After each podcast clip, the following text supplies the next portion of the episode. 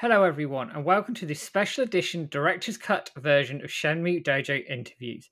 You may have caught my interview with Shenmue 3 voice director Bill Black a few weeks ago, where we discussed all sorts of topics around the voice direction recording of Shenmue 3. However, about two weeks prior to this, we actually recorded an interview before. However, upon Bill and I listening back to the interview, we actually discovered the sound quality on both our ends was quite frankly not good enough for us to release. So we decided to make the executive decision to do a reshoot, and that is the product that you obviously got a couple of weeks ago. But in our first interview, there's some really good answers that Bill gave that I felt I wanted to release to the Shenmue community, and Bill was actually in agreement that we we should at least release these. So what I've done is put together a director's cut of the best answers that Bill gave to some of the questions I asked previously. So there might be some repetition, etc. For our YouTube people, um, I will put the questions up on the screen so you can just see them at your leisure. And for our podcast listeners, there will be a small sound that plays between each question just to signify a change. I hope you enjoy this, everybody. Um, it's a nice little bit of um, community stuff. It's a great little director's cut, and I must thank Bill personally for allowing me to release it. Enjoy, everyone.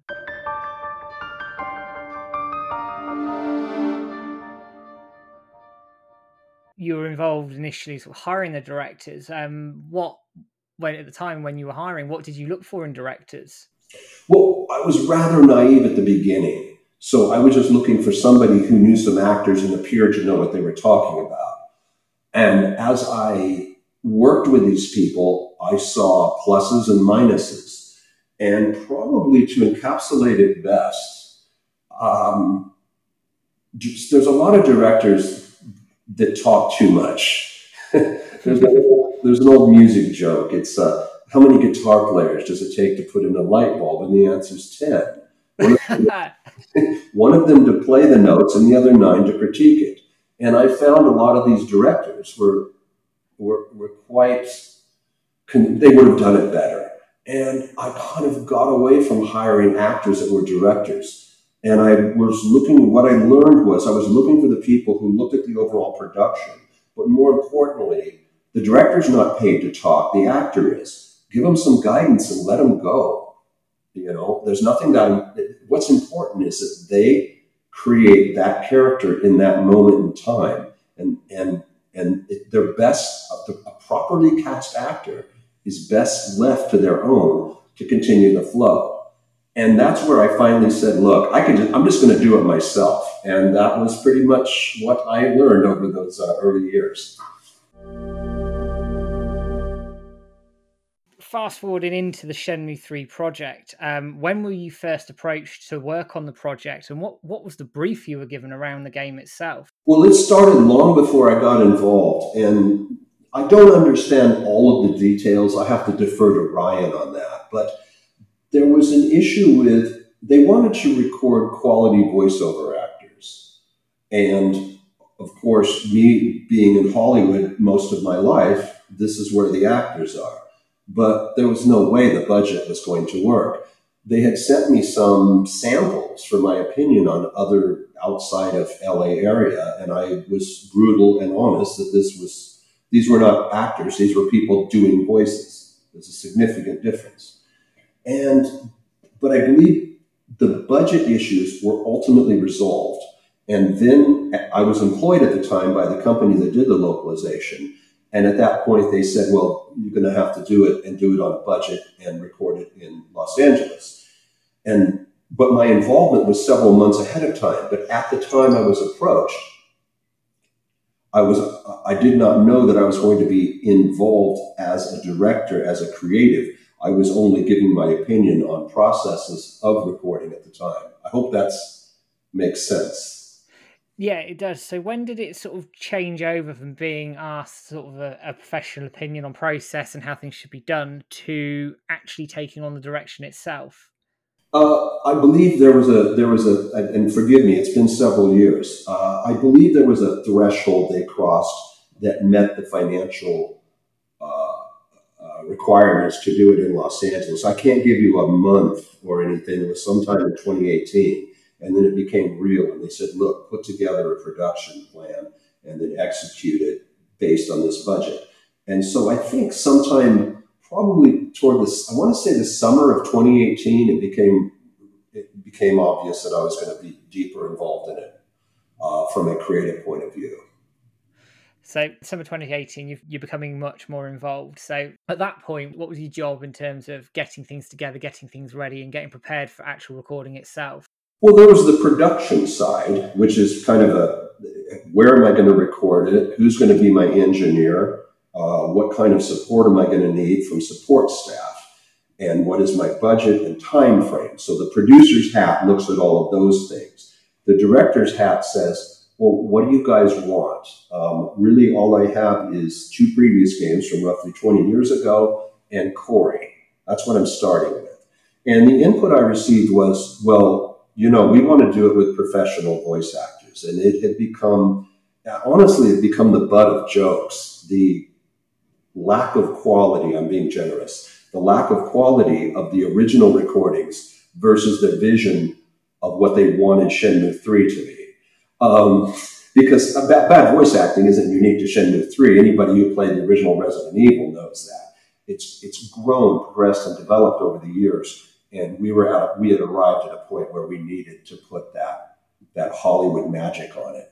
So the creative side of me said, okay, let me look at it like I would look at any script. Uh, once the production questions are out of the way, who are the principals, characters, and who, what actors are we going to consider for those roles? And that's when I started the audition process. A third area, which is critical to me, was the fact that this took place in China. And uh, non-native speakers are brilliant at butchering other languages. And I'm a real stickler for both pronunciation and continuity, as well as respecting the names and honorifics of a of another language that's integrated into English.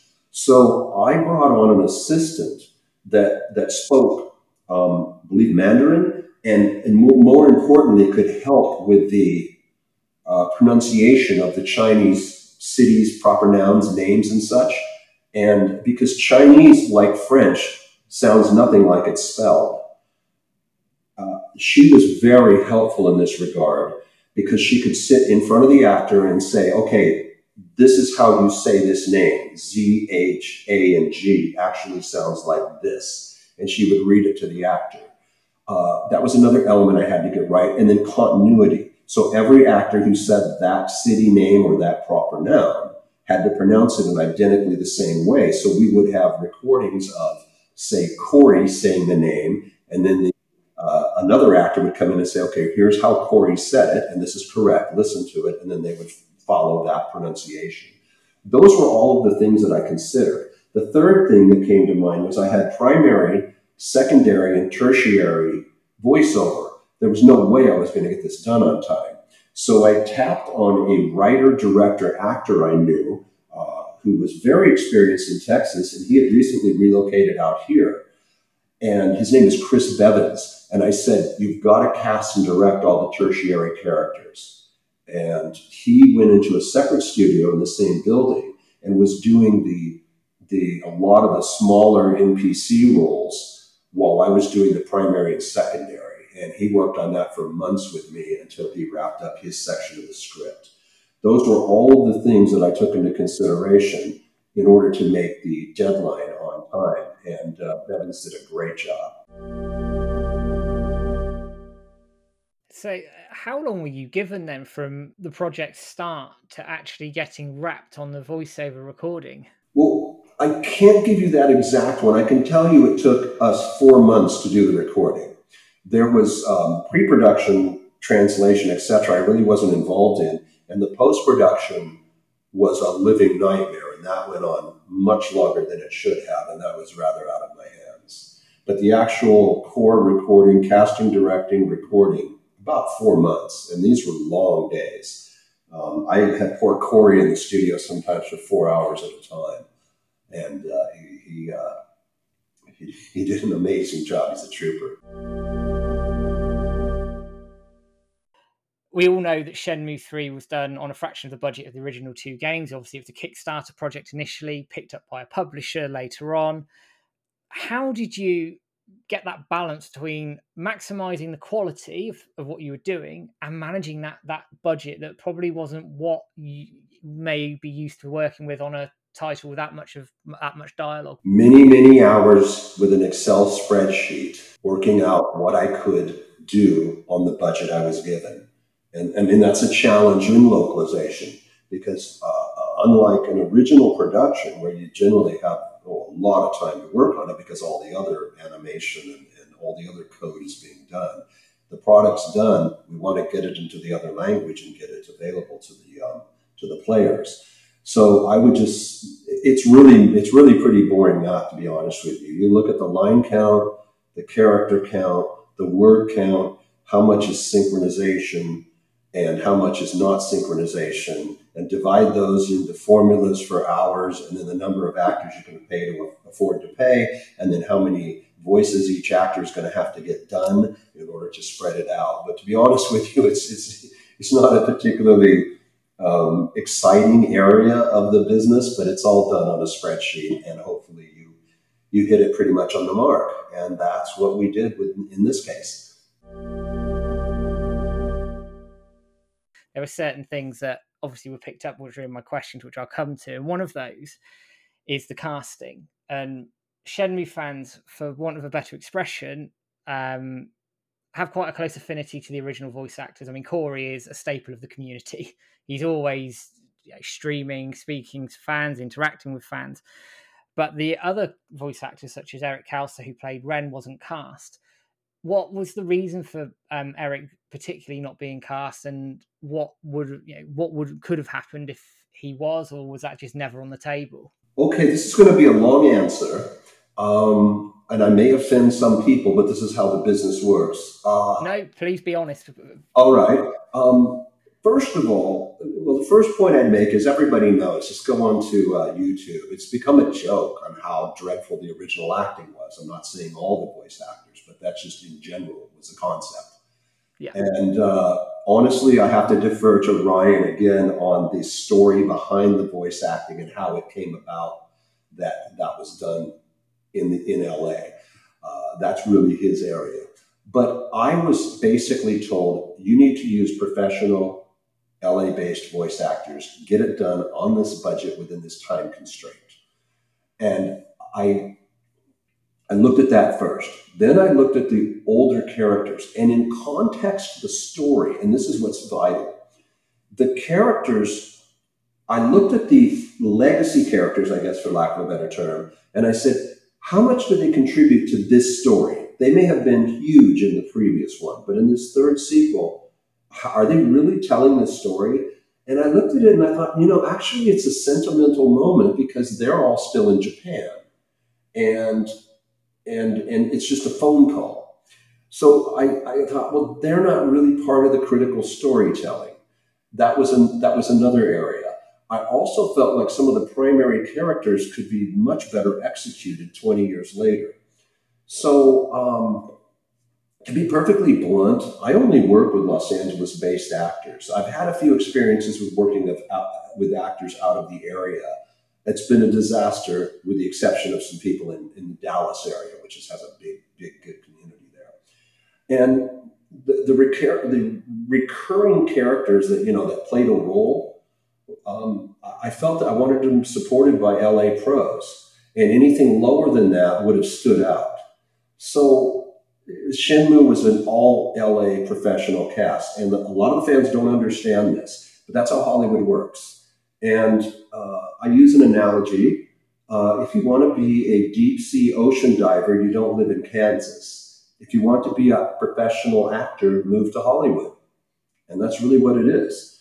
And I understand there's a sentimental element there, but the, the, the, the, the roles that they played in this story really weren't driving the story and weren't significant to it. So it was really just a, a, a more of a sentimental fan thing. And the last bit I'd add is I wasn't even informed, oh, yeah, these legacy actors are, are important to a certain fan base. I had no way of knowing that. And the ones that were still in LA, which was, uh, I always I butcher her name, Lisle Wilkerson. Yeah, I, the motorcycle girl. I've known her for years before that, Shindu. But um, it's you know, I brought her back because she was right here and ready to go, and she recreated that character. So that decision is, does not make me popular among certain fans, and I've I've, I've had unbelievable criticism for it. But you, from a from a director's perspective, first of all, how important is that character the role, to the story that I'm trying to tell? Do I have the time and the ability to do this? And in the overall scheme of things, you know, that's a tremendous amount of time, money, and effort to make. And it's not Shenhua and Lan Di and Ro telling the story. It's a phone call from some guy from a video game from 20 years ago. And I understand the importance of the character, but the specific actor that played it probably wasn't going to really change the outcome of the story. And I have been berated for this. So if, if, if you're still unhappy with me, I have been punished.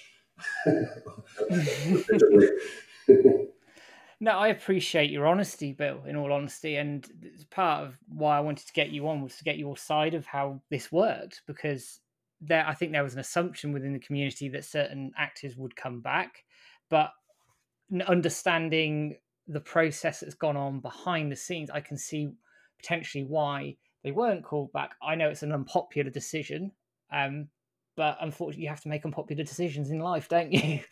You do indeed. And uh, I mean, if I could go back in time, I would have had a pre production meeting with Ryan. I didn't even know who he was. They just said, some guy's coming to the studio and don't worry about it. And that's when I first met him and got to understand the story behind it. I would have loved that exposure in advance. I may have made different decisions. But, but the the employer I was working for at the time chose not to uh, introduce him to me or much of the backstory. I kind of picked it up as I was going along. I don't know their thinking behind it, but at the end of the day, um, with the exception of not using these legacy actors, I've, I've had positive feedback. Talk me through obviously we had we had a new Shenhua. Brianna Knickerbocker was cast as Shenhua. Can you talk me through the audition process for sort of Shenhua, Ren, and these more primary characters and how they came into the roles? Um, I had a feeling early on that Brianna was right for the role. In fact, the way I cast a lot of games is sometimes, well, more often than not, to be honest with you, I hear a source language and I immediately go, "Oh, I know who should do that role." And when I read the character description and then I, I listened to the recording of, of Brianna, she had the right flavor for it. It was just right immediately. Because Shenhua isn't overly passionate, uh, but but she she she's a kind of a reserved character, and I just felt that the tone nailed it. And then when you hear Shenhua and Ro, uh, Corey and Brianna talking together, it just seems that you know there's this chemistry, and we see this often in video games and film there was just an instant chemistry. I wish I could say, oh, it's a scientific thing, but it's not really. I just go, oh man, that Brianna's Shenhua. And then Brianna said, yeah, I think I think so too. And then you and the rest of the, of the team said, yeah, we got this.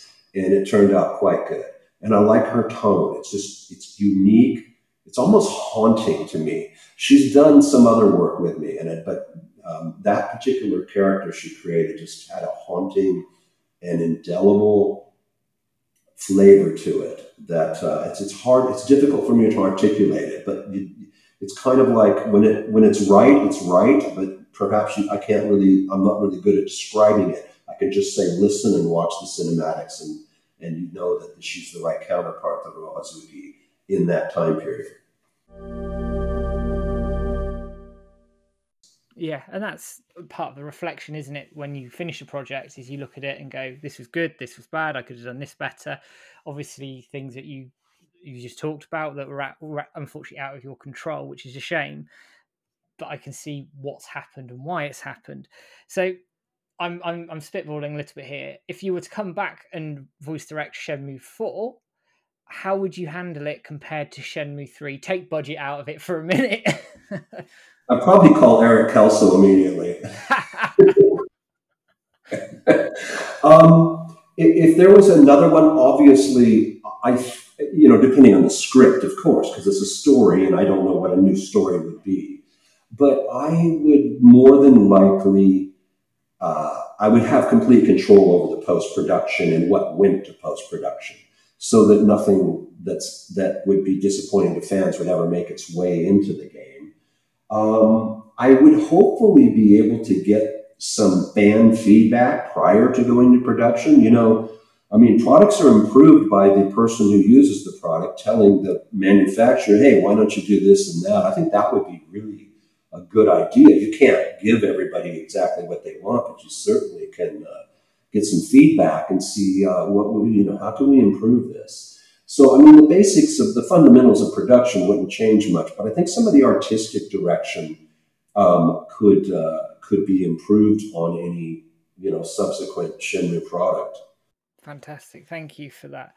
And I suppose the question is, if um, would you want to do Shenmue Four if it was announced? Oh, without question, of course. I'd be very happy. I mean, it's an honor working with Yu Suzuki and uh, and the and the cast, and I would absolutely be uh, very pleased to have work on any element of any uh, future Shenmue. It's an amazing franchise. It truly is and um, it, it's it's a in a positive way. It's one of the most amazing cult following games I've seen, and uh, to see it alive now in the in this age is just absolutely fantastic.